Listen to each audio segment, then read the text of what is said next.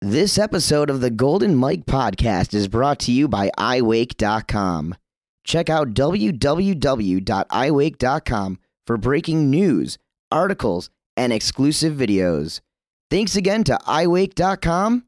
And now it's showtime.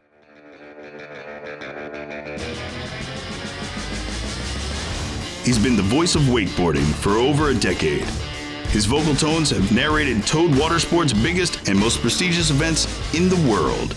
With over 25 years on the water experience, charisma, and command of his audience, Noise of the North brings you the Golden Mic Podcast with Dano the Mano.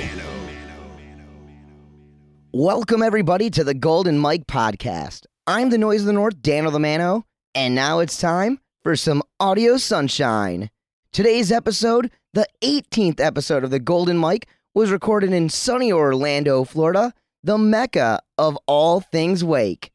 This audio podcast is based off the lake life, my passion for towed water sports, and the athletes who have helped sculpt the landscape of the sport we love.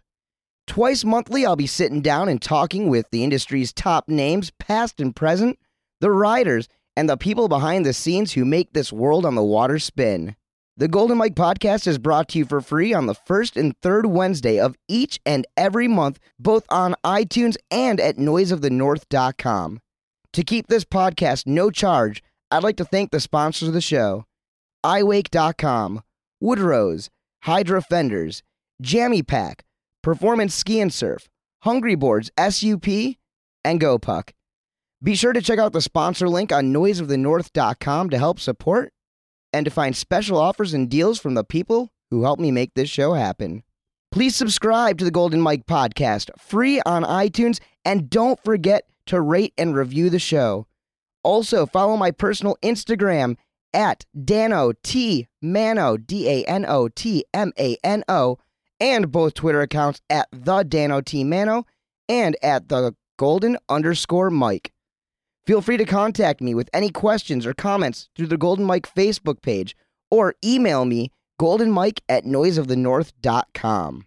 Times are starting to get busy for the Noise of the North. Lots of events going on. Pretty much an event each and every weekend right now. I just got back from Texas. TSR cable stock was over the weekend. I admit, this year, competitor wise, it may have been a touch smaller than usual, but the riding was off the chain. Tom Fooshee won the event. But I'll tell you what, watch out for the new generation of cable riders out of the Southwest. Guys like Brady Patry, Caden Vogues, and Jack Dornstein are a few kids I've been seeing at Cable Stock and the Points Chase Nationals over the last few years, and their abilities are unreal. 15 year old kids just booting, sevens, nines, Sotec. I even saw one of the kids land a couple of backside 900s. Very impressive to say the least. Standout moments were the kicker gap to corrugated pipe rail. It was like a 30 foot gap from the kicker just to make it to the corrugated pipe, which was 15 feet above the water. And, of course, the infamous cable stock bikini contest, which I got to host for like the fifth year in a row. You can check out the photos on Instagram by using the hashtag TSR cable or see my personal photos and words in my iWake.com blog called The Noise. Well, on to today's guest. He's a legend in wakeboarding on and off the water. He boasts major titles in events including Pro Tour stops and the national championships. His style and tricks have kept him relevant since the 90s. You ask many riders still today who inspired them, and I can almost guarantee his name will come up. He's a great dude, an ambassador, an innovator, and still a competitor. If you've ever seen him at an event, chances are beautiful women aren't far behind. Shawn Watson's my guest this time on the Golden Mic podcast, which is fitting as we're getting close to the Nautique Masters, and Watts is a Nautique athlete. I've got a lot of really good questions lined up for Shawn, and who knows, we might even get a little nostalgic, but that's okay, because history's good. I'm stoked for this one, and I hope you guys are too. Hang tight, and we'll be right back with another future wakeboarding Hall of Famer, the original swat spinner himself, Shawn Watson, right here on the Golden Mic Podcast. Hydra boat fenders are innovative, unique, custom made boat fenders, boat bumpers, and buoys made of quality, long lasting marine materials that will last for years. Combining incredible softness for maximum cushioning with superior strength and durability, Hydra fenders are the most eye catching and unique boat fenders on the market. Follow them on Instagram or Twitter at Hydra Fenders or check out the original Skull Fender online at HydraBoatFenders.com. Use promo code MANO2015 for an extra 10% off. Again, that's M A N O 2015 for an extra 10% off at www.hydraboatfenders.com. Welcome to the Golden Mic podcast, the two time, two time U.S. National Wakeboard Champion, Shawn Watson. What's up, Dano? Yeah, Watts, thanks for thanks for having us out to your house to record today. Oh, thanks for you know thinking of me and uh, deciding me to or to include me on this podcast. Yeah, absolutely. You know, we've got the Masters coming up, so I thought that it would be appropriate to get a, a It's only- nautique rider. Yeah, only fitting. Yeah, Yeah. absolutely, absolutely. We're we're sitting here in your nautique G23 right now. We are. It's, On- it's a very comfortable, beautiful boat. Can we say what lake? We're on Lake Hiawassee. We are on Lake Hiawassee, aren't we? Yeah. Where's The where- gold, the Golden Gem, Lake Hiawassee. where's the Hiawassee posse right now? That's my question. Man, I you know it's it's kind of nice because there's you know I can go out any time of day and ride and not have to worry anybody else being around. But you know, back in the day when there was a Hiawassee posse, it was you could ride pretty much any time of day because there's always was somebody here. Nowadays, I'm like, hey, you guys want to come over and ride? I could. You really use someone to come over and ride. There's so many lakes, and now everybody has a Nautique G23, so it's more accessible and whatnot. But Yeah, was- people still come over and you know they like it because there's nobody here. It's always calm. you were, Unless it's really windy, that's the only time it's bad. you were one of the first guys to, to get one of the G boats in their backyard, right? that was true. And then you and I became what the first two people to ever barefoot behind a G boat, right? I think we did. Yeah, where was that? Was that on? Um, that was right here. It was right here. It was for an. Alliance I article. Remember that? Huh? We had some sweet photos from that day. Yeah, that was good. I think you and I were wearing tuxedos. We were. I don't know why. Well, because we had to. I mean, we won, and I think partly it was because of our outfit and the show that we put on. We really had a great ambiance. You know, Y- we did. yeah. That was the day that um, Mike Dowdy and Zane Schwenk did doubles as Pete and Betty Bonifay. That could have been one of the weirdest things I've ever seen. Yeah. Well, I I don't even think Dowdy was 18 at the time. No, and- and I know there were some photos that could not be posted because it looked a little creepy. yeah. Yeah. I don't Ah, think anybody yeah. wanted. Ah, yeah. Dude, we missed you at Cable Stock this last weekend. Yeah, I know. I uh, I miss those. I miss those events. You know, well, I mean, I think my body probably likes it better that I don't go there. You know, maybe mostly because of the party. Yeah, the party. It's a good party. It is a good party. You know, it's there's some good riding. You know, and it's a cool event, really cool setup. You know, TSR is a, it's an awesome place, beautiful city, awesome cable. Um, But you're a really good bikini bikini very- contest yeah, judge. I'm a really good bikini judge. you know, you contest. you're judge. always fair. yeah. You're Try- always fair. try to be fair. You know, I really critique and uh, you know I don't judge too hard, but you know if they got what it takes, and But you you can pick out a beautiful lady out of a group. that's yeah. There's that's no awesome. doubt about that. Yeah. Well, you know what? Tom Fooshee, uh, Joey Bradley, and this kid Garrett, who's a pro skater from down in the area, they they did the judging. They did a very good job. It was very classy. Mhm, Classy. Yes, Right. it was very classy, minus the CL. Yeah. If you catch what I'm what I'm saying. I think so. All right, man. Well, um, you know, I I'm not saying that I've been stalking your Instagram. maybe maybe just trying to live a little bit vicariously through it, but.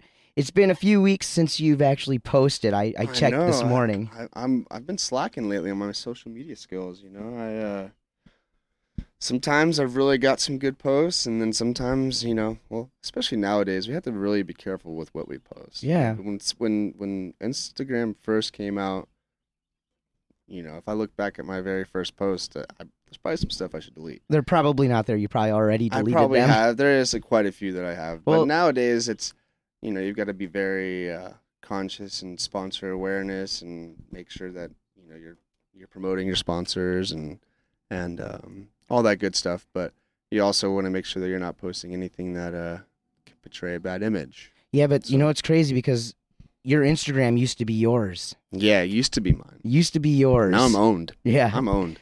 Um, I saw you were with the Vertigo Boys doing some bungee jumping for Scott Byerly's birthday. Was that your first time? No, that was my second time, but the first time I did was about 10 years prior. And, um, you know, I got broken in again. uh, but the, the first time we did it and I think it was either Washington or Oregon, but we did it at about 4 a.m. off of a sketchy bridge and only jumped one time. And it was very scary. They went on over, you know, into a gully with rocks. And so if something did happen, didn't really stand a chance. Yeah, Where- well, you wouldn't have known anyways because it's pitch black when a- you when you ver- did that. That's a very good point. Yeah. We, we had Brian Grubb on uh, a handful of episodes ago, and we talked a little bit about it and the whole crew. But I, from the photos, looked like it was like you and Parks. Uh, Grubby was out there. Harrington was out there. No, Colin wasn't Oh, there, he but wasn't? it, it was it was for Scott Byerly's birthday. So it was Byerly, his crew, you know, his brother and some good friends, and then he did a tour. Um, you know, stopped at a couple cable parks on the way. Had Cole, um, Cody Hess, a couple of you know, a couple of the riders. So he had a he had a solid crew of himself, and then myself, Grub, JD Webb, Parks. I'm sure I'm forgetting a couple other people, but we had a solid crew. I mean, we had a good 20 of us at least up there, and all of us did five jumps, and was um, pretty epic. My favorite from all the social media that I personally saw was Cody Hess Oh, jumping. yeah. and he jumps, and then the Vertigo guys laugh, and they're like, "Huh, this guy wants to be a stuntman or something." Yeah, that was that was the funniest because you know he kept talking about how he wanted to be a you know how he's going to be a stunt man and he's not scared and you know there's something about being up there on that bridge. You're up there and it's you know like oh and even myself I'm like oh my god like thinking all the stuff that I want to do. I'm going to do this. I'm going to do that. Once you're strapping in and once you're walking out to that plank, your whole mindset changes. You Yeah. know you're you're uh you know that you're about to jump off a bridge and you're you know you're using adrenaline that you really shouldn't use unless you think you're dying Right. you're about Yeah. to die so and then if you do that five times in a row it's it uh comes a little stressful but uh but yeah cody got up there and you know it was funny there were they did a couple different things where he was standing there and you know facing facing all of us and Byerly walked up and kicked him off the bridge and he went screaming and had to you know they told him to act as though he was really scared and thought he was going to die and he did a pretty good job It's, something So- tells me that maybe he really did think he was gonna die. I mean, uh, by the by the video that we saw and from what I remember seeing, it definitely, you know, there was a couple times he, he definitely had that impression. Those Vertigo guys are the best, though. No, in they the are. business. That whole crew, they're such a good group of guys, and they're really good at what they do, and they're really nice about it. So Absolutely. Also, Parks Bonifay jumping in a garbage bag was That- pretty funny. that was uh, that was pretty funny. You know, I was right up there. I got I got some good video, got some good video of it, and I think I posted it. Yeah, I posted a good video. Probably of where. I saw it. Yeah, but um, but yeah, he was he was freaked out because you know he didn't know where he was, and even when he jumped, you know he did a really good he did a good jump. He dove perfectly, but he said when he was when he was in the air, he had no idea where he was at. He didn't know if his you know he was going face first or if he was going feet first or what he was doing. He had no idea when he hit the water, and um, ended up working out pretty good. Now, speaking of PB, were you in Orlando over this past weekend? Um, this past weekend, no, we were. I was actually in St. Pete. Uh, one of my best friends, Spencer Williams, as Oh, you know, you yeah. you know, you guys, uh, Chew. you know, you guys, Chew. you guys have announced masters quite a few times together. But um, he's getting married, and we, uh, the whole crew, went to St. Pete and had a little, rented a house and did a bachelor party. Got a little cray cray. Yeah, I can't believe Chew's getting married. I, I can't believe it either. To think that he was living with me a year ago and was, you know, was was Chew. He a was- wild man wearing t-shirts. he's- Now he's a chains, businessman yeah. wearing collars and Yeah, slacks. yeah. That's, that's what it Did you is. see the uh, footage of Parks doing the backflip on the big wheel? No, I did see that. Yes, I was. We, we actually, um, we had one of the boys was FaceTiming us while he was doing that, and we were, you know, we were we were all watching it live pretty much the whole time through, uh, thanks to FaceTime. So it was pretty cool. We, I mean, uh, you know, it, it was bad timing with us having to be in St. Pete for that weekend, but because Parks came with us the first day, and then he had to leave because Right. he had to he had to put on a show. I think he's looking towards the next, next, next part of his I mean, career. I think he's been doing that for a while, but yeah, he. uh Imagine getting to travel with those guys on the actual tour I mean, that would be a scary thing to do. I think. I don't. every I, night. I mean, I mean, he, even his post that he just posted yesterday on Instagram, he's like still so sore. you know, like he figured. I mean, even though you're landing on a on a down ramp, it's still it's wood and Padded. Isn't there a little pad on top of that too? I think so, but I mean, you could see, even even all the padding he was wearing, he looked like Iron Man with what he was wearing for that event, and he still he still beat himself up. So It's crazy. it's not water. It's crazy. It's different. Yeah. It's different. I saw you compete at Nautique Moomba Masters in Melbourne. Uh, I watched the via webcast Yeah, you watched back webcast? in March. Yeah, that was Yeah. pretty good. You rode well. I did. It was cool. I mean, that's uh, you know, it's obviously you're riding behind a Nautique G23, so that makes things a lot easier because the wake is absolutely perfect. Um, and then you're riding in front of, you know, almost hundred thousand fans. You've got both shorelines of of a narrow river that is fully decked out with people, and um, everyone's cheering. So, you know, no matter what the conditions are, even riding in the dark, a little bit of wind, you've got all these people that are watching you. So it's like you know you're you're just pumped up, your adrenaline's rushing, and you just you know I remember riding and I had a fall, but um, I remember riding pretty good and actually having one of the most fun sets I've had in a while. And it was just I think it was just because of you know how pumped up I was to ride.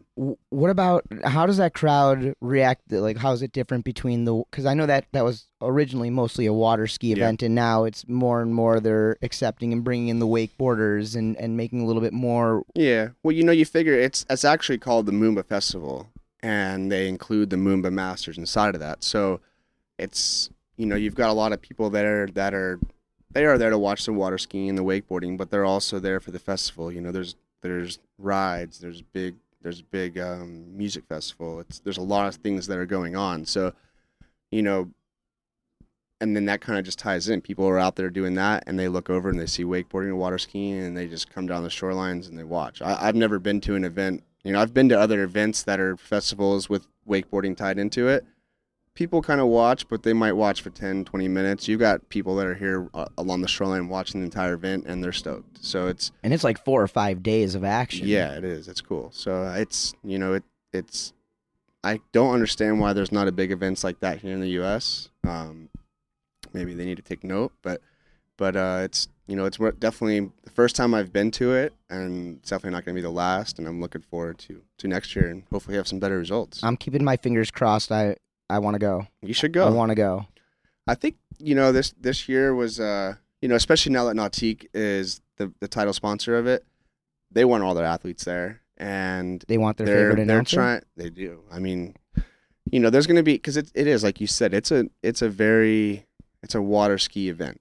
You know, it's an IWSF event, and um, so it's very water ski driven. And even the way it's judged, it's not it's not judged the correct way, and it's not really ran the correct way for at least for wake. So I know uh, there's there's some change that could be happening, and next year could be a little different, and could be more part of the you know not just the Nautique Wake Series. It could be part of the World Series, and and which will drive more people to come. And um, including yours truly. yeah, that would be nice. You know, it'd only be fitting if we had a you know the proper announcer. Well, the announcer for the Wakeboard World Series, Exactly. of course. Yeah. Yes. I want to talk about when you first started wakeboarding. When and where? Oh man, back in the day, that was a long time ago. Um, you know, I was 12 years old, so that would have been the, you know, would have been the early 90s, and uh, you know, I grew up. My my mom was very into water skiing. She, you know, she grew up water skiing on the same lake that I grew up water skiing on, and um, you know, I remember I have pictures when I was, I think, eight years old, learning how to water ski with Mike Seipel, um, who's a professional barefooter, or used to be back in his day. But uh, you know, I remember being a kid, and I remember watching Hot Summer Nights. I don't know if you're familiar with that. Of course. Okay, so that was that was a long time ago, but you know that was uh, you know, Little ESPN. the little ESPN Hot Summer Nights. That's when wakeboarding was, you know, at, at its peak. You know, it, was, it was only getting bigger, and uh, you know, I remember watching.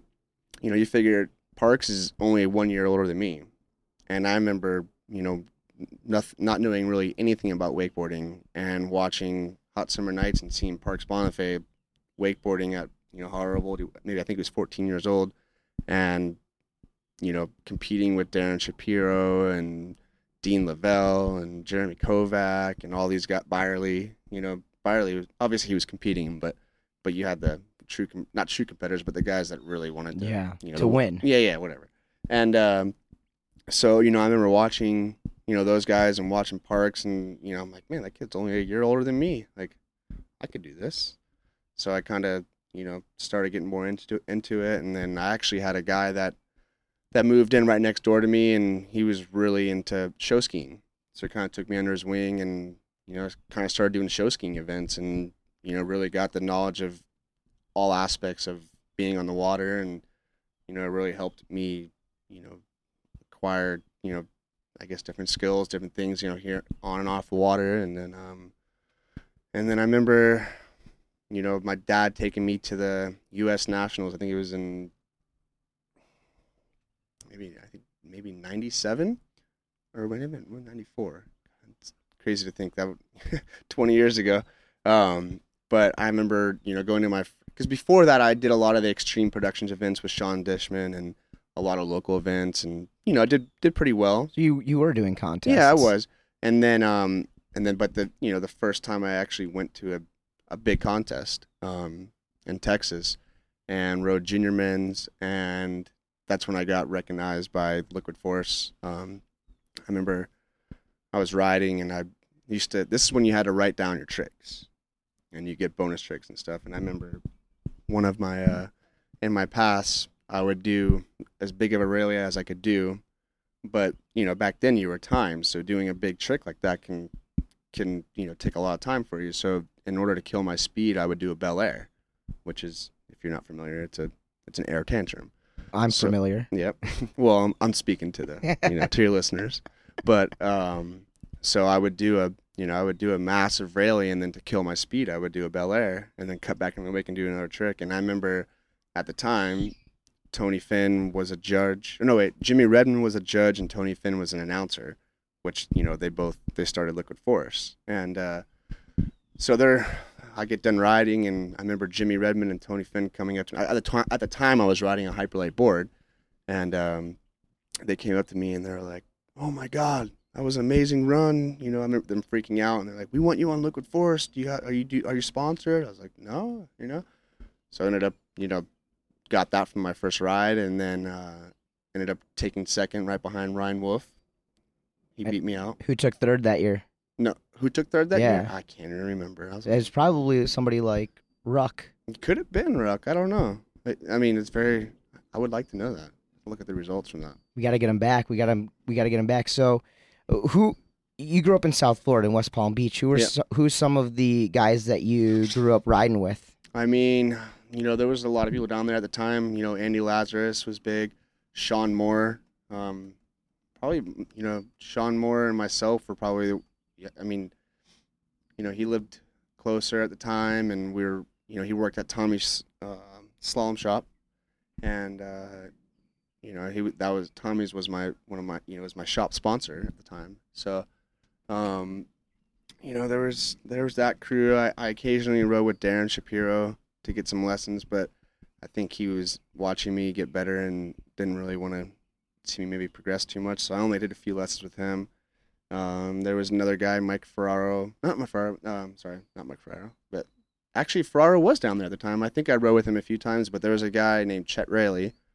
Um, did some coaching with them, and but I, you know, I really wasn't too into coaching. I was really, I felt better riding with friends, and um, I felt like that's where I kind of improved most. You know, than everyone kind of watching each other and kind of vibe up each other, and you know, you You- know trial and error. You sort of let Laz go out and and go ride with all the guys like Darren or whatever, and then yeah, learn their tricks, come back and teach them all to you, huh? exactly.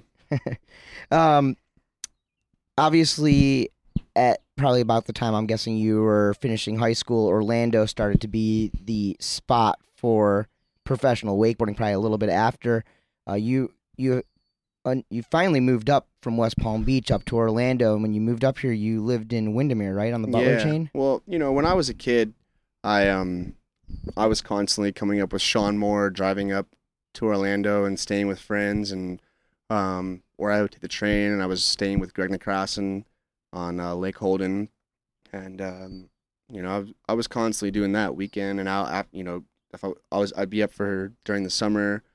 If not, I would be you know, come for the weekends, and you know, I was constantly up here, and that's that's especially when wakeboarding or Orlando was the spot or the the mecca for wakeboarding, and um, you know, because it really wasn't too much, especially as I started to get older, 16, 17, 18 years old, you know, a lot of my friends were a little bit older and they had to have serious day jobs, so I would get out of school and be itching to ride, but couldn't do it. So pretty much as soon as I graduated high school, I actually talked to Keith Lyman. That's when he was me and you know we are very close in age, and um, he was moving down from Massachusetts, and I was moving up, and we were both looking for a place to stay, and found a really cool house on uh, in on Lake Butler, in Windermere, and we lived there for about seven months, and probably one of the most you know I mean obviously Butler is an amazing lake, and you know no matter what wind condition there is, you can always find some good water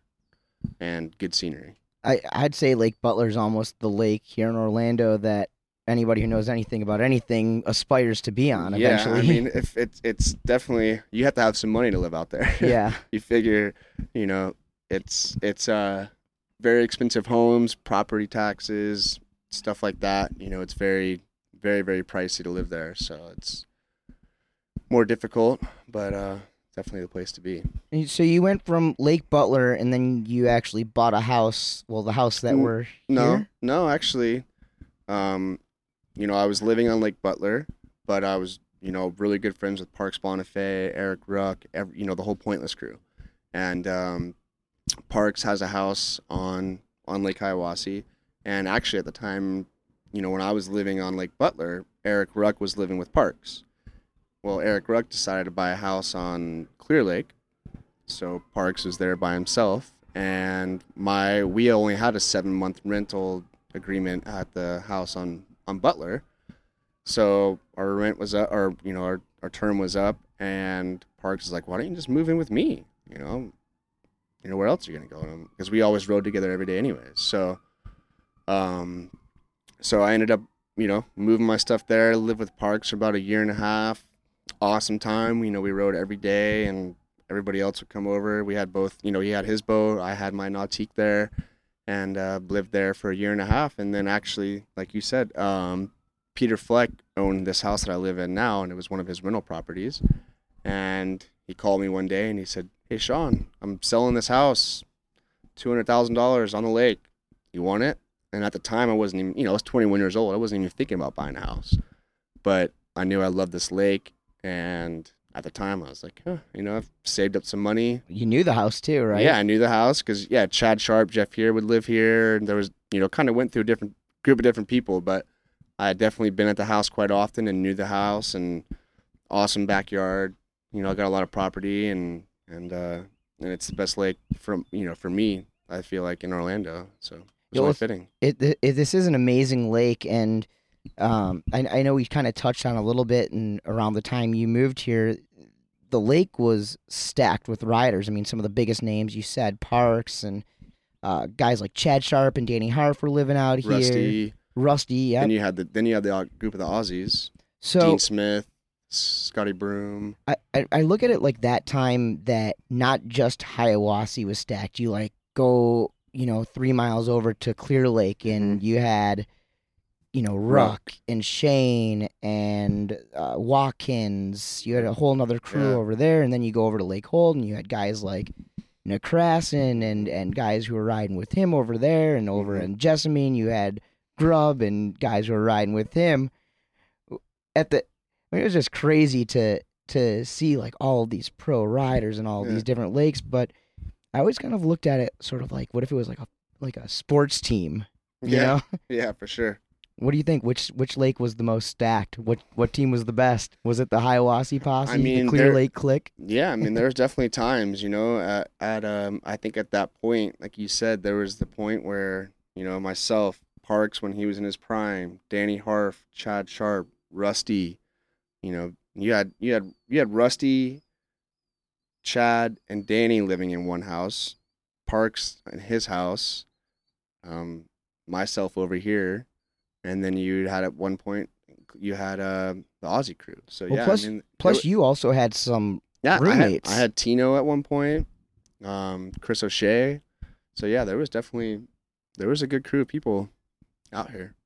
Any anybody like any of your roommates over the year stick out as like one of your favorites to live with, or someone that like pushed you in wakeboarding? Um, you know, I definitely, you know, Tino. When I first bought the house, Tino was my first roommate, and when he first moved in, it was awesome. He was, you know, he rode every day, and that was a really good, you know, motivational thing to, especially him. That kid had some crazy pop and spun like a, you know, spun like a top. I don't, I don't even know, but uh, but uh, you know, and then Chris O'Shea, um, really driven rider, loved to ride every day, and and um, yeah, I don't know. I mean, there's I've definitely had I've had a I've had an assortment of roommates, um, pro wakeboarders or just your average, you know, Joe that would live here, and it's hard to say which one's better because you know traveling a lot.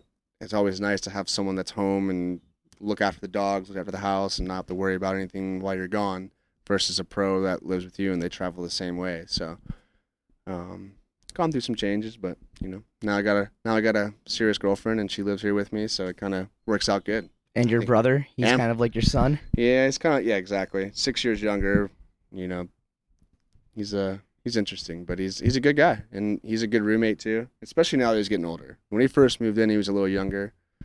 Now he's more mature and Well, He he went away and managed uh, a uh, bar. a bar in, Yeah. in Indiana and came back an adult. Yeah, he's an adult now. He left a child. Hey, I know Brostock's coming up. Uh, are you, you planning to attend this year? you know, this is it's odd. This is you know, I've gone to all of them, and this is the tenth year, and uh, unfortunately, I'm gonna have to miss it, which is kind of brutal, but kind of how we talked about the same with TSR. I think my body might enjoy it because Right. you know this it's a it's a serious contest. There's really good prize. There's really good prize money, but it's also a massive party. do, you, do you know what's going on there this year? Anything special, or is it I, just I don't. I think it's probably the same as what it's been going on. But um, you know, my one of my last roommates that lived here, Spencer, who who we've talked about Right. previously, um, he's actually getting married, and I'm in the wedding. gotcha? So it's kind of kind of one of those hard things to to miss. You know, I uh, yeah.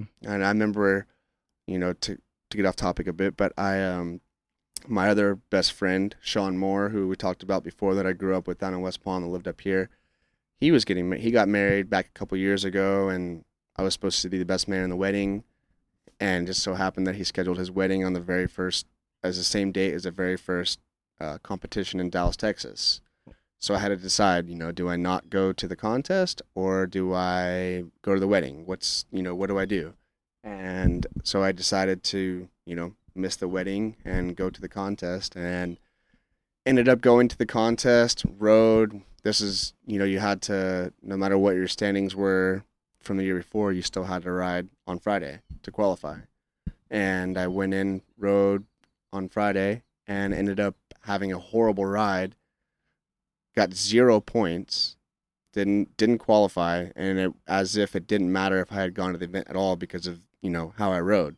So here I am, flew all the way out there, rode this contest, got zero points, and I my best friend's getting married back at home the next day, and I can't even leave to get back to go to the wedding. So it was like, oh my god, you know. And then so now you know, buddy Spencer's getting married, and I'm like, do I go to Brostock and miss the wedding, or do I miss out? You know, it sucks that it's the last year because it's Yeah. you know this is the Oh, this is gonna be the last year of uh, Brostock. well, actually, I don't know that it's the last year. I think it might be the last year that it would be in this location. gotcha. But it's the tenth year, so it's you know it's a tenth It year an important anniversary. It's year. a, it's an important year for sure, especially if you win it. You know, good prize money, but there's so many other events throughout the year to go to. you and- think about over the years in your career how many different times you've had to miss something important Yeah. a birth you know i i haven't been home for father's day or Oh, mother's yeah. day in years because there's always an event i always miss mo- like uh memorial day because of the masters and it's as awesome as our jobs are as cool as it is to get to travel each and every week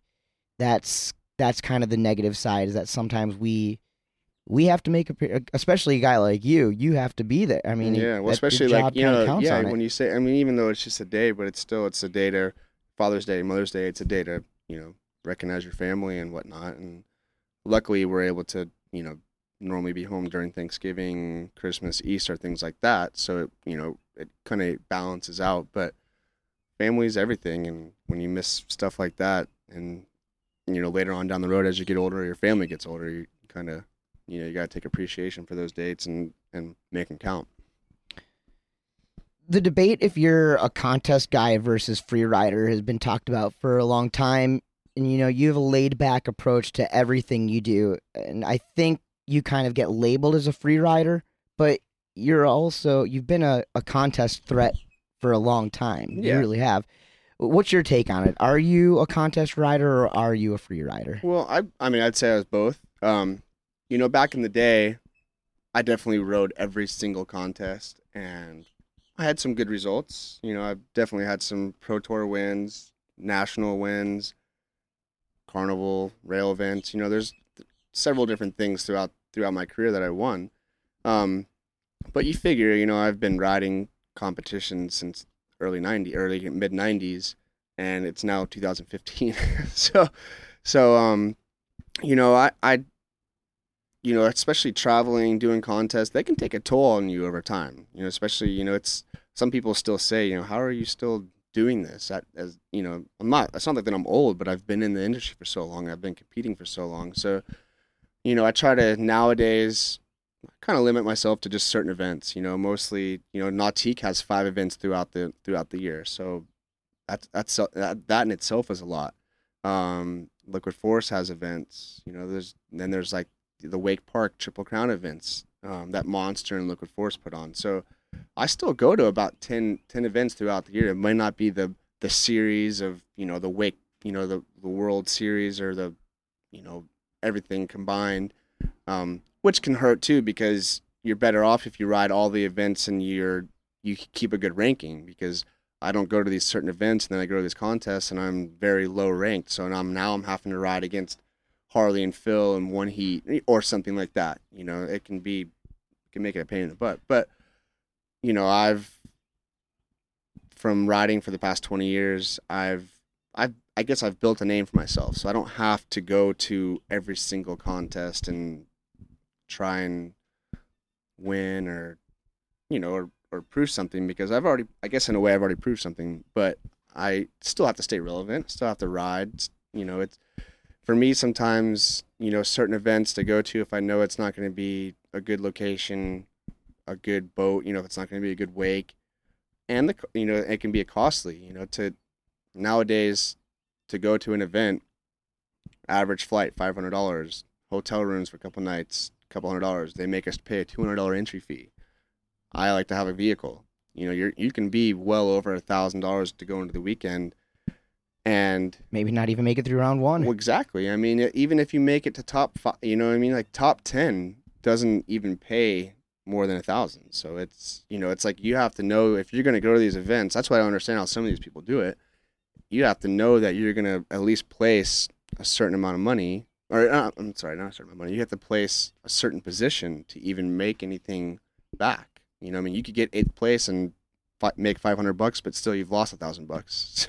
So, so is it? You know, if if if you're really relying on that, then it could you know it can hurt. That's what's so cool about you know some of your sponsors. You know, the fact that Nautique has five events in the. Wake Series. You know, you can kind of pick and choose, and they can maybe help you out a little bit.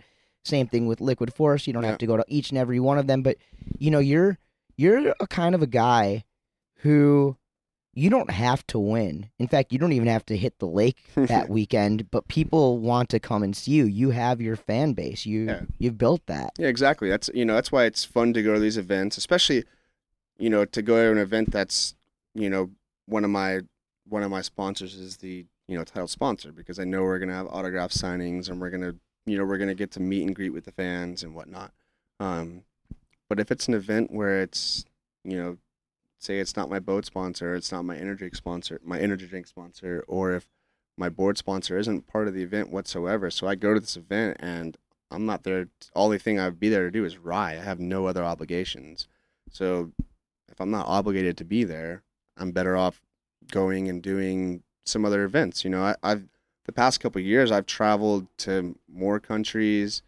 Um, different locations that are you know people are putting on different events that are sometimes getting more people showing up just for these than they are for some of these pro tour stops. Right. You know, and are kind of reaching out to a different crew of people and you know, I've even looked at it. I've I've started to figure out. You know, I remember back when I was young, young, young, and I was asked to go overseas quite a bit. You know, different countries and things like that. And it's very hard to go overseas during the middle of the season because there's so much stuff going on, and that takes a long time to get there. But you know, nowadays we're still there's still those requests, but you have all these other you know Harleys, Rusties, Bob's, people that have to be here for these events, and there's requests to go to these other events, and now I have the time to do it, so I can get over there. I get free travel to these amazing places throughout the world, and I'm making a good day rate to go there. So, and I'm meeting out to a whole new group of people. So I'm, you know, I'm going to all these amazing places, having a great time, and meeting new people, and it's a great time. Hey man, you earned it. Yeah, You earned it. sounds like it's it's starting to rain. Yeah, a little bit. That's hey, that's that's what happens sometimes It's a you're. good thing we decided to sit in this beautiful boathouse. yeah, huh? exactly. As long as the wind stays away from us. But that's Yeah. sometimes what happens. You got to deal with the elements. Hopefully, it won't come in too much through the microphones. We'll see here. yeah. we were just talking about international travel. Wake the Line in Germany uh, is a two tower cable event that you've taken third at at least twice now. Got, yes, second. I got. I've gotten everything on the podium except for first. so, um, What what makes that event so special? well, you know, it's a shame that they still don't do that event, but um, you know, it's just it's kind of almost like that, like the Masters, the Moomba Masters. It, it's you know, you're inside of a Olympic swimming area. You've got the Olympic diving boards. You've got the Olympic lap pool, um, and then you've got another. Just I don't even know exactly what pool it is, but you've got three different pools with you know land gap between them, and you know so they build amazing features every year, and then you've got stadium seating on both sides of it. So you've in this very short area, you've got close to ten thousand people, you know, bunched together, excited to see you ride, and you're riding in a pool, good weather, um, you know, get amazing video footage out of it. Literally like 25 feet from I the mean, person in the front well, row. yeah, I mean they've got to have a shorter rope because if you, you know, there's times when people either off the kicker or even off some of the obstacles land and they're, I mean, they're within a foot of the edge of the pool. so, so uh, you know, it's very tight setup, but it's unique and and um, you know, especially back that you know, you figure it's been it's been several years since they did an event there, but um, at the time that's when rail riding was very you know, was taking that next level and really starting to, you know, you were seeing a different group of of riders, especially nowadays with the guys like you know Daniel Grant, Aaron Gunn. Um, I mean, I can't even. There's too many to think of. um, Graham Burris, you know, Dom. You know, there's a lot of guys now that are really pushing the sport to a whole new level, and and uh, it's really cool to see. Yeah, it's like the progression of rail events. Was the carnival at the projects the first rail contest ever? I, I mean, you know, I'd say so. Yeah. Back what year was that first one? 99? Yeah, that was when you know I remember Thomas Horrell and Byerly and Parks and I mean so many so many old school heads back in the day that were really pushing it and I mean even look back at even look back at some of that footage and some of the rails that were built they were a little small and you know not proportionate but the idea behind them Right. was was really cool The carnival's happened four times with only three different winners. Only Parks and Byerly won it before. You hold the title now. How special was that event in particular for you? Um, it was definitely very special. You know, I've had a couple of titles throughout my career that that stand out. You know, the carnival might not be up there as you know part of a ranking system or whatnot, but for the core riders and whatnot, it's definitely a very big thing. You know, there was only a certain amount of riders in, invited to it, and very prestigious and very difficult. You know, um, this was back in the day when even you know even I think this was 2009 or was it either 08 or 09 Yeah, was the last 09. yeah it was the last time that carnival was, went on and you know system twos and cables were they were big then but they um, you know even back then during this contest it was still you know most mostly rails were hitting behind a jet ski so you know you had a line of rails and you just went back and forth like a five minute jam session, and and you know it was a lot of work that went into it. You you would ride, do a five minute jam session, and you know you hit a line of rails, jet ski turns around as quickly as possible to get you right back into it. So and then you've only got you've only got hundred feet at most between or whatever between each rail, and each rail is seventy five feet long. So you're hitting these obstacles and barely breathing, and you know you're sometimes you're if you know you've already got a good hit on that rail, you're probably going to pass it up because you need to breathe. So you know these five minute jam sessions. By the time you get back in, I mean there was guys that were throwing up from you know exhaustion, and you know you're cramped up. So so there's a lot that went into it, and then you know you, you've got some scary rails, and you've got a lot of things, and then you've got some of the best rail riders riding, and you got to compete against them. And most of the time, you know it's a head to head event, so you get paired up against guys like Parks or Rathy at the time, Shane, Danny Harf, Mark Roster. You know, there was at there was some big name rail riders at the time, and and uh, you know, and then and then battling. You know, like at that the last the last um last carnival, Parks didn't even have to ride until the final because he. He, he he was the last you know was the he, he held the, defending he, yeah he held the title so so uh, Parks just got to do a few ra- practice rides here and there, but he didn't really have to compete until until it came time finals. So I had to ride against all the crew and ride my ass off. I you know, I was even you hear that that thunder? That's, Yeah, that's a little, right- that's right, little Florida yeah, love for us. But um, but yeah, you know, it was it was a wild it was a wild event. You know, a lot of riding, a lot of hustling, and uh, you know, to you know, especially back then. I mean, you figure 2008. That's that's you know what eight years ago, seven years ago. Um, I was Parks was really you know he was really in his rail rail riding prime and was was killing it. So to you know to to hold the title now, it's definitely it's an honor, and I'm glad to still be holding onto that belt. Yeah, and and that belt is inside your house. I saw it, and mm-hmm. before I get out of here, I'm actually gonna probably strap strap it over my I shoulders. feel like I should be wearing that right now. You should be. You should actually be wearing that everywhere you. I you should go. you Yeah. know that if I ever won a title belt for anything, I'd probably have it over my shoulders at all Yeah. times. I'll have my feet on fire champ in one or trophy in one hand and my belt on the other shoulder. Watson, you've gone down in history with your name being the first professional rider to ever land a 900 in a contest. But there's a debate out there that says you weren't necessarily the first rider. Can you squash it right now? Can you tell me what the deal is with it?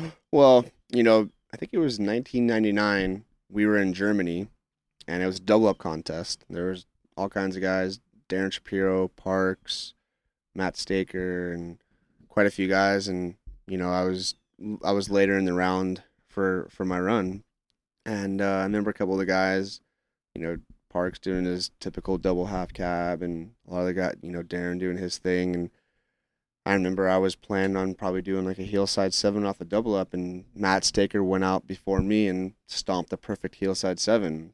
So I was like, well, you know, what am I gonna do? I don't, I don't know what I'm gonna do. And I could do toe side toast. I could do toe side sevens all the time, no worries. And I was like, ah, I guess I'll try a toe side nine. And never tried it. Never thought about trying it.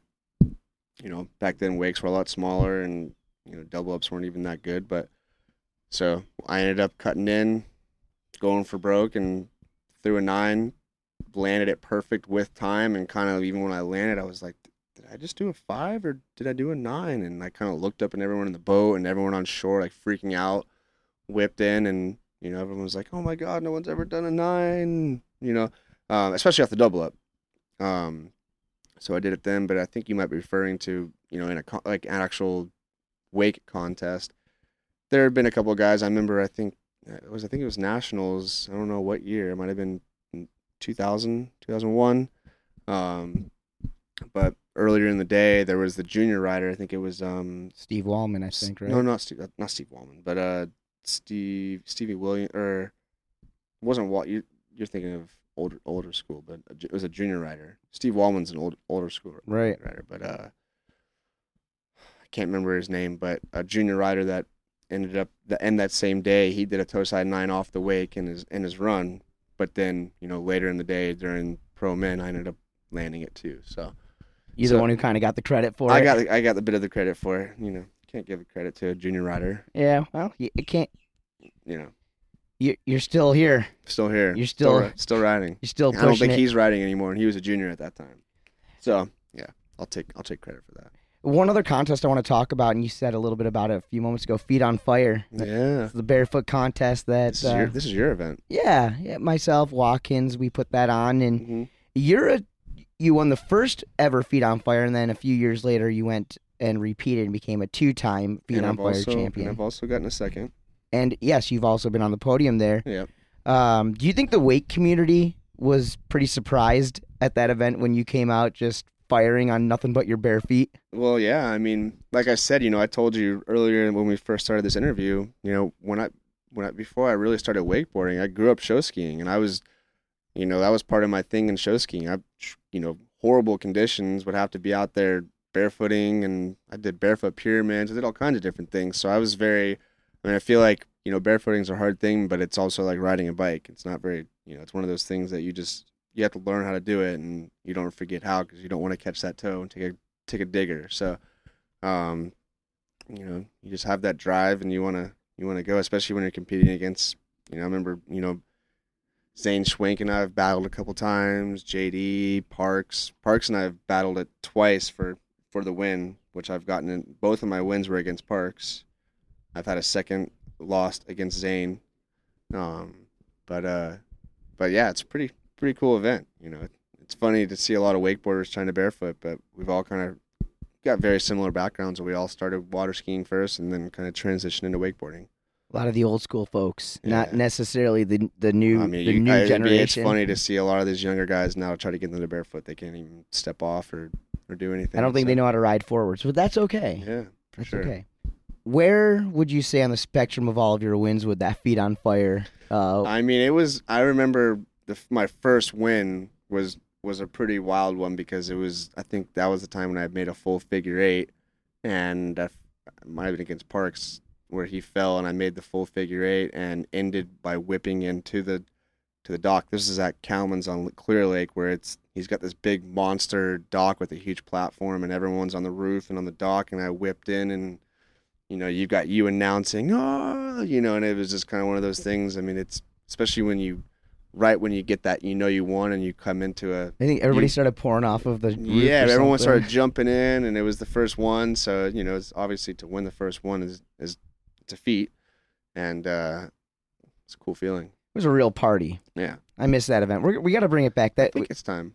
for anybody who doesn't know, it's actually run behind a wakeboard boat. It kind of doesn't make to a, a professional barefooter probably wouldn't make any sense. Not at all. But you've had some you've had some very well known barefooters come show up and and not make it through. That's right. Early rounds. That's right. A lot of yeah. I've taken out a professional skier before, and you've taken out some professional uh, uh, Yeah. what before. Mhm. But hey, it is, what it is. Yeah, we're we're professional water skiers in a way. You know, we're It's- very decorated all around watermen. yeah, watermen. It's a good way to put it. Shawn, as much as I hate to do this, we're gonna stop right there for just one moment and take a quick break and pay some bills. All right, we'll see you in a few. Let's take a quick break and talk about gear. I get all mine from Performance Ski and Surf and online at perfski.com. Performance Ski and Surf has been the world's leading water ski and wakeboard pro shop since 1989. The award winning staff brings decades of on water experience and knowledge to each sail with a laid back, no pressure attitude. Do you like to get sweet deals on even sweeter gear? I know I do.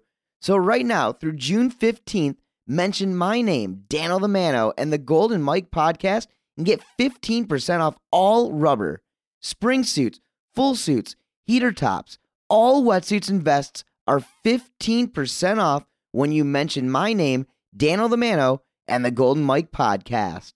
Stop in for yourself at Performance Ski and Surf across from the Florida Mall, just minutes from the Orlando International Airport. Call or visit them online at perfski.com. And now back to the conversation with Shawn Watson. Do you think you're labeled as a guy who only dates beautiful models? well, I mean, I wouldn't say just models, but you know, obviously we all like pretty women, and and uh, I don't know. I guess I've just been lucky or fortunate to, to seem to find my way with with them. what would you say the percentage of times there are hot babes in your boat versus not in the boat while you shred?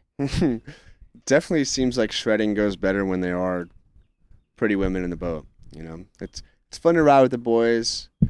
You know, but sometimes you kind of can lose that motivation, and it always seems like if uh, you know you get a female on the boat, no matter what, you always seem to have that little bit better better uh, motivation. I kind of broke it down a little bit, and I think I figured you out. Do you think it's? Do you think having ladies in the boat with you is what helped develop your style? Always showing off for the ladies. It's possible. You know, we always like to. You know, I think it's just nature to try to impress the impress the females. So maybe you know. Is it a strategy that you don't want getting out to the new generation of Yeah, riders, gotta or what? I gotta keep it a secret, you know, keep my few secrets. But but yeah, no, I don't know. I mean, I think we all have fun, and and uh, I don't know. I think I think you, like you said, I think you nailed it. What, uh, st- talking about the, the new generation of riders, who are some riders that you think have something really special right now? Somebody that you could see having similar longevity in the sport like yourself. Yeah, I mean, there's there's quite a few guys. Obviously, you know, you've you've got well, you've got both Park and you've got Boat. Um, you've got guys like Harley Clifford. Um, you know, you've got guys like Mike Dowdy and Cory Teunissen, things like that. Like you know, these especially younger riders, but you can just see it in their riding and their drive. They they have they have what it takes and they want. You know, they want it. So, um, you know, it's they're marketable riders. They're cool people, and they shred. Yeah, they're good. Yeah, really good. Are, Fun to watch. are you still being inspired from some of these guys? Yeah, I mean, you know, it's like uh, me and Harley ride a lot. Um, you know, I'll go over there. He'll come over here because I think he likes coming here because he lives on a very populated lake and constantly dealing with ten other riders out there. So I know Harley likes to come here quite often and and uh, get some smooth riding and good conditions. Um, but you know, I mean, I'll the whole time I'm just either sitting there, I'm looking backwards or looking in the mirror and just kind of like in awe because he has a very different approach than you know some some other riders. Like him and Dowdy don't really have your traditional edge style. It's like almost complete opposite, but obviously it works. you know, you got these, you got them doing multiple double flips and tens off the wake, very different. You know, multiple variations of you know frontside, backside nines, and uh, mob fives, mob sevens. So it's you know it's you know you you you watch. I mean, it's the same. I feel like even for your average person, you know, you you know they anytime we ride with go out and ride with someone that doesn't ever ride with pros and they watch them from the boat, it's it's a different you know it's a different perspective than watching it on a video or anything like that. Um, so even myself, when I watch, you know, if I'm in the boat riding with guys like that, it's kind of like wow, you know, I, I Did you catch Dowdy's backside ten?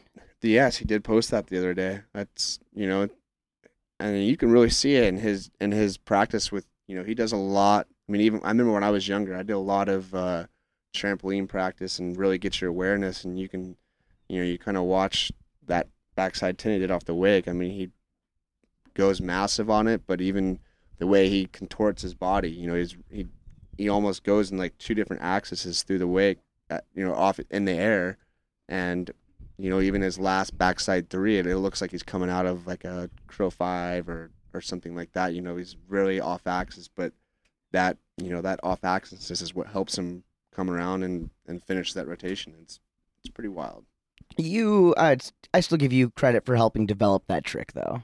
All the tricks, all the all the spins, at least. You know, Yeah. the swat spinner. the SWAT spinner. Yeah, I mean, it, it, it like I said, even you know, you think I've been doing off-axis spins. There was like my like you know myself, Matt Staker, and um, I think Marshall Harrington, kind of all around the same era that that uh, started doing it. But you know, even myself, I never saw anyone do it, and I was how I kind of learned it was jumping on a trampoline. I remember I learned a toe side 540 the first time. It was an off-axis toe side five, and my intention really was, you know, even jumping on a trampoline was was doing like a toe side um off act or not even off axis. I was doing like a bat wing and doing like 180 and then thinking to do it turn into a 360 and kind of started doing that which, you know, when you're when you're moving towards the wake and popping off the wake and trying that, kind of just turned into a 540, and that kind of was. I was like, what did I just do? Like, was that a scarecrow or did I pass the hand? Like, what happened? Everyone on the boat was like, what? Do that again. Was that the is that was that the monkey spin or the swat spin? Well, I had a I had a buddy that was in the boat, and he was like, "Oh, that was a SWAT spin," and because you know my last name or my you know my last name is Watson and first name Shawn, and kind of like SWAT. It's like I had a buddy that always called me SWATs, and he's like the SWAT spin. So, and So that's your trick. kinda- the five is your trick, right, dude? Yeah, kind of turned five. into it. You know, I started doing it heel side and kept going toe side, and and uh, you know there was definitely an era where people would call it, no matter if anybody else did it, the SWAT spin. Yeah. So it's not you don't really hear that term anymore, but but uh, but it was definitely cool at that time to to do it. I think that's what happens when you transition into new announcers and stuff. The the Yeah. names start getting uh getting changed up a little bit. And It's true. I've read out of everywhere you go, Lake Powell in Arizona is one of your all time spots to ride. Can you recall any epic moments from over the years? At at Lake Powell. Yeah. Yeah, I mean it's you know it we don't we used to go there every year for the Liquid Force catalog shoot. You know, we would go there and that was a spot to be. You know, then we did our first year of bro stock there and um you know, it's it's it's interesting, you know. I haven't been in quite a few years and I know if I went I'd could have that same exact feeling as I always do when I get there. We get out in the houseboats and you know, you've got over 100 miles of canyons to go through and you know, I remember just sitting on the top of the houseboat if I was either just, you know, driving or hanging out, but you kind of just drive, you're you're cruising through these canyons and you're kind of just in awe. You know, you feel like you're I feel like I'm like Mars or I feel like I'm on another planet cuz it doesn't seem right. And um and then especially, you know, you'll get up in the mornings and you'll we'll go out in the boats and depending what the way the wind's going or whatnot, we'll find these little little, you know, canyons and areas and it's just complete glass you know not a ripple on the water and you got the reflections from you know the light the you know you've got pretty much looks like clay. You've got this you know the sun beaming in on it reflecting off the water and the walls and you're just kind of you know even when you're riding i remember I'll- i remember i'd ride and be cutting out next to the boat and kind of look over and just kind of like stare and like oh wait i gotta i gotta i have to ride. So um you know that's why I think you know you might sometimes you might not get your best conditions, but if it is glassy and you know at that time we'd have the Nautique there with loaded down with wake and or loaded down with weight and just have a massive wake, deep water. You don't have to you know there's really no excuses for not having a big wake. So um, yeah, it was a good time. Internationally, where do you love to ride? Internationally, it depends. Um, if it's boat or you know the past couple years, um, Nautique has been sending me over to Turkey. There's um there's this resort called Hillside Beach Club and it's on the Mediterranean Sea and beautiful cove that's protected by the wind and they have an Nautique there. So it's you know it's kind of a win-win situation. But um, they'll fly us out there to kind of pretty much go on and put on a show for a week for some of the people that are staying at the resort and do a little bit of coaching and free riding, get to do some filming and uh, kind of kind of the same sort of thing. You're you're kind of there and you're in this beautiful bay with you know multi or several multi-million dollar um, you know yachts and sailboats and just beautiful scenery. So it's just you know it's kind of you kind of feel like you're same sort of thing. You know, different. You know, like am I on Earth right now? Where am I? I don't know. It's just it's, Is this real just- life? it's just yeah, exactly. Is this real life? So, yeah, there's quite a few places. What was it like being a part of the Pointless Posse? That was a really cool era. You know, it. You know, you've got a group of guys that are all within the same age, coming out at the same time. You know, wake like you know, all kind of be turning pro at the same time, um, and all kind of the same you know drive, same motivation. Everyone's kind of wants the same thing, and and all good group of friends. So you know, kind of Shane and Parks and Danny came up with the the Pointless crew, and you know, even at that time when they first started kind of becoming the Pointless crew, I was still living in West Palm and was slowly transitioning into coming up to Orlando, and happened to happen at the right time, and got to be a part of a pretty amazing era in the sport. Yeah, definitely a memorable time for everybody who who's a fan of the sport, Yeah. and and for anybody who we we talk about it almost on every episode. At least whenever I got a Pointless member here. Yeah, And uh, anybody who's never seen Pointless, I mean, that's one of the movies that helped change the sport. Yeah, it is funny to think. You know, you some of these the younger guys that are coming into wakeboarding, and you know, you ask them about videos or mention the pointless, and and they for them not to even know what that is is, you know, I mean, you can understand that they wouldn't know because you figure when that was, they could have been ten years older at the time and barely even knew what wakeboarding was. Right. But uh, but I feel like as myself, as a you know, I feel like I would look back on the history. I remember when I, I remember when I was younger and used to watch videos like high wake drift, drifters and a lot of these things that you know that were when I was watching them they were five years old or so but you know what looking back and seeing guys like Byerly and stuff and these guys doing tricks back then off these tiny little wakes and with so much style you know I'm like oh man I want to do that but I want to add my own you know variation to it or whatnot Look, it was different for for guys like us back then because the amount of content wasn't out at our Yeah. fingertips. You know. yeah exactly yeah you couldn't just go online and watch a wake or a web edit you know it wasn't even really online then so. You had four. You had four. Yeah, You you had had to four wakeboard videos that you. Yeah, exactly. You had the you had your VHS player, and that was all you could really do. Yeah. Hey, so you've been with Liquid Force since 1997. You said earlier. Yeah. You've had best-selling boards and the most pro models, right, out of any rider ever.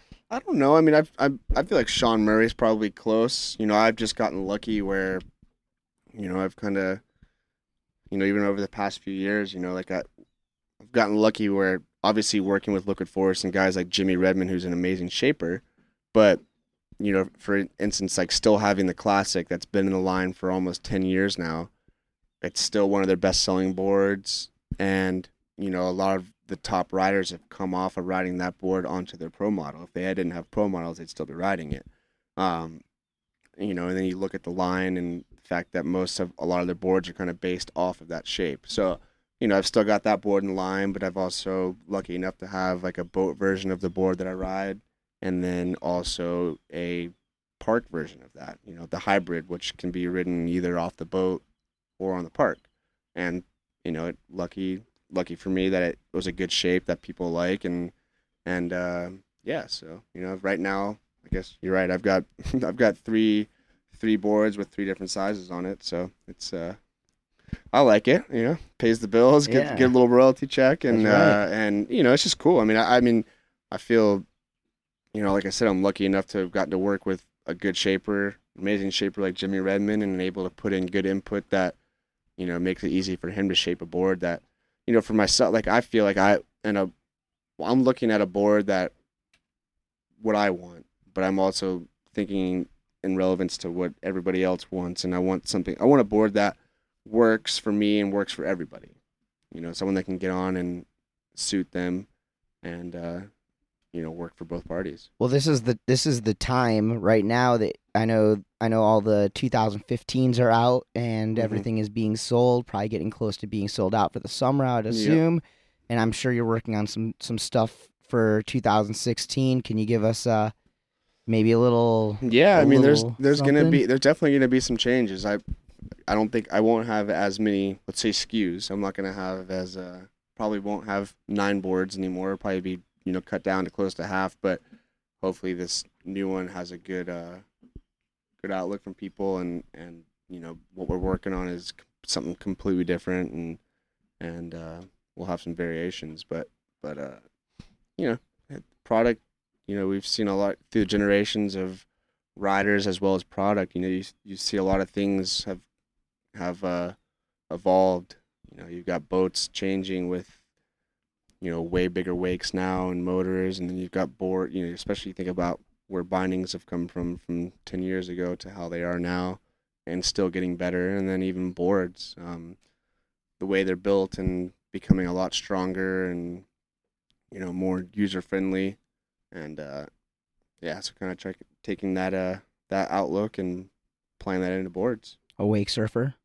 And, yeah, and we also have a wake surfer now. Um, you know, I've I've uh Under the Watson name, right? yeah, I got a Watson a Watson wake surfer coming out next year, which is pretty cool. You know, I, I you've got a lot of the other brands. You know, you've got Ronix and Hyperlight with a lot of these other guys that have had pro model wake surfers for a long time, and and then you've you know, I, I mean, I've been wakeboarding for a long time, but I've also been wake surfing for just as long. I remember back in the day before it was even really wake surfing was a thing.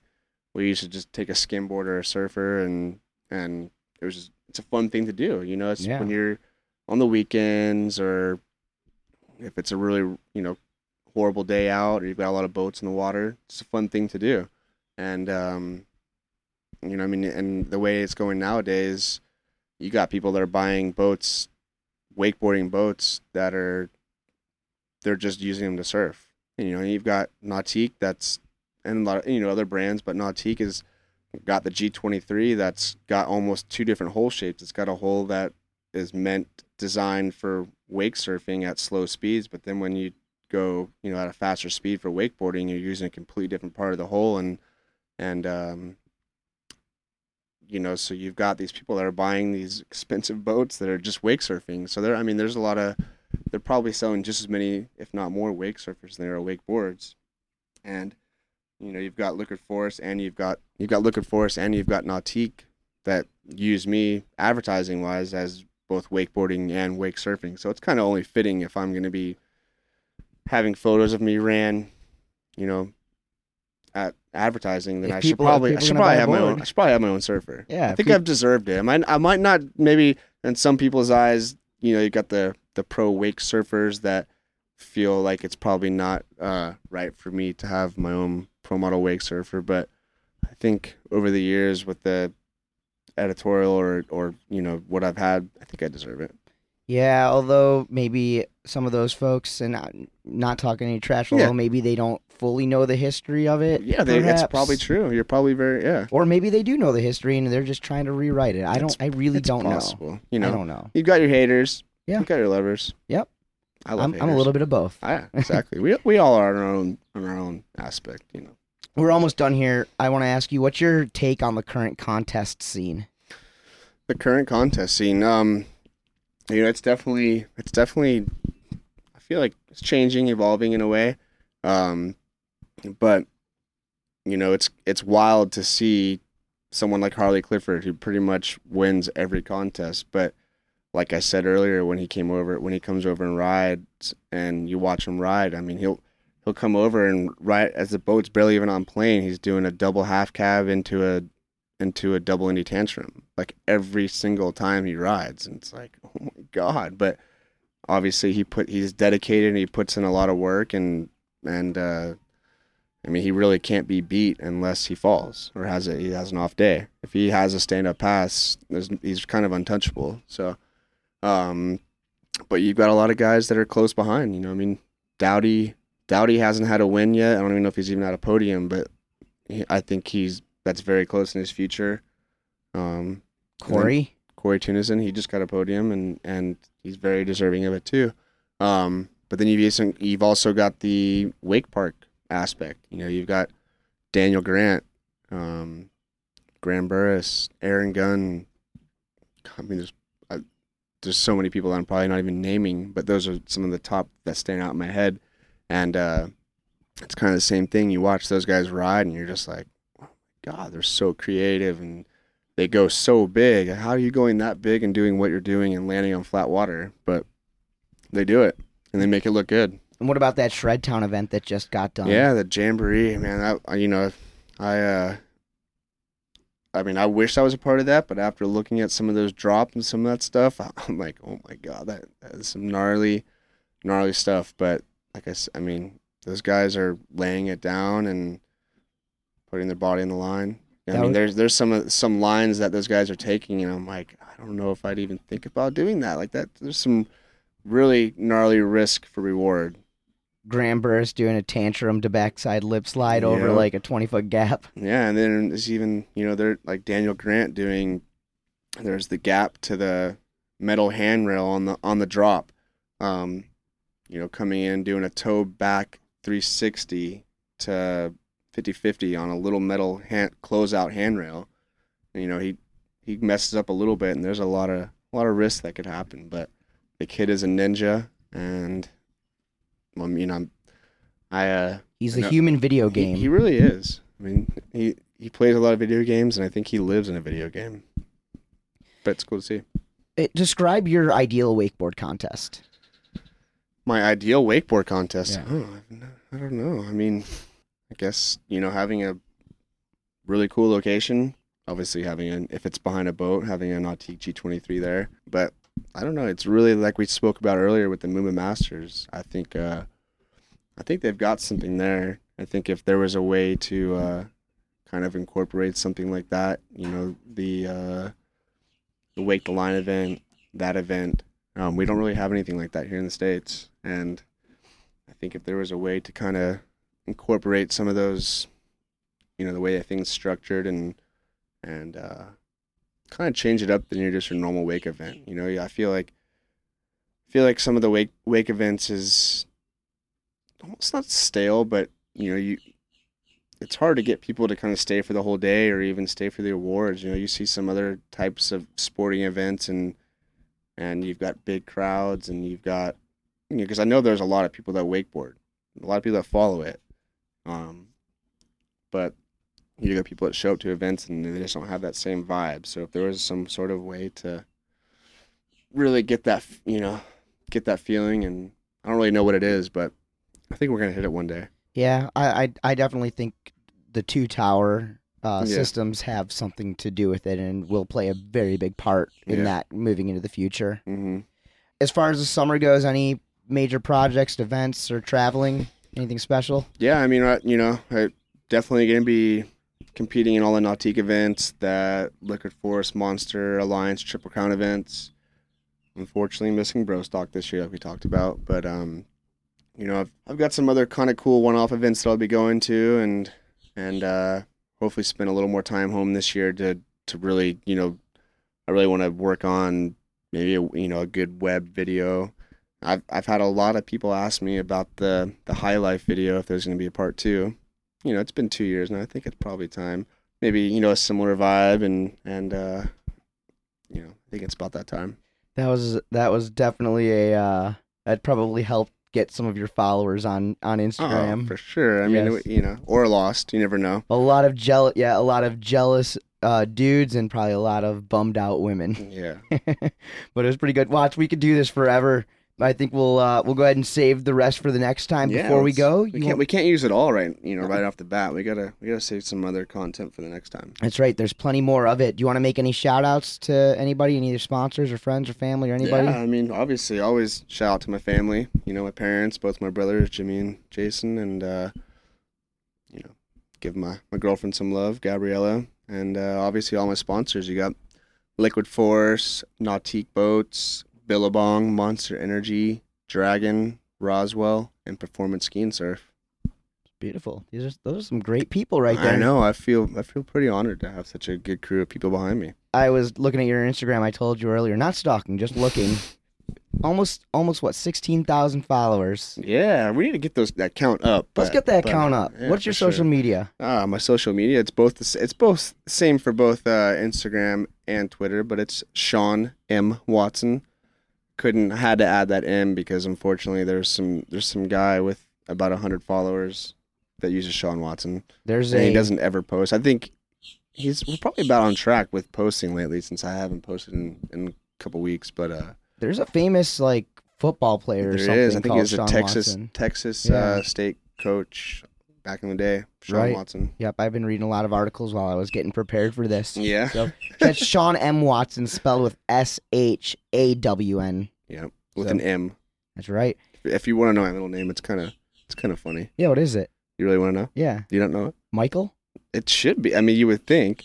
It's kind of. I remember when I was young, I was really quite embarrassed of it, but I was about It's- to ask you, but you then know, I it- didn't because I figured it was it's, Michael. it's funny. But it's you know, it's my dad's middle name, and then it was actually, I think, my great grandfather's first name, and it's it's the capital of Alabama. oh, Montgomery. Mm-hmm. All right, yeah, Montgomery. Montgomery. Shawn that's- Montgomery. Monty. Mm-hmm. And it's a long one too because on my ID they put Shawn and then it's a space below is Montgomery Watson. So sometimes people look at my ID and they're like Montgomery Watson. No, it's look above it. That's my first name. You should you should actually start going by Monty. Monty, the full Yeah. Monty, Yeah, Monty. the full Monty. Hey, Watson, again, thank you for having me so much at your house. Thanks for uh, uh, setting us up here in your G23. This has been a, another unique interview uh, for me, and I, I, hope you had a good time, man. This is I, fun. I sure have. Hope you have too. Hope everybody else has. And Hope so- everyone's still listening. I think they are. Cool. Ladies and gentlemen from West Palm Beach, Florida, he is the two-time, two-time U.S. national wakeboard and feet on fire champion, the original SWAT spinner himself, Shawn Watson. And I thank you again for joining me here on the Golden Mic podcast. We'll be right back, guys. You. Nothing's better than paddling with friends and enjoying a day on the water. And that's why you need to check out Hungry Boards SUP. Hungry Boards go the extra mile and are passionate about their work and the sport of paddleboarding. They strive to create stronger, higher quality boards at a better value.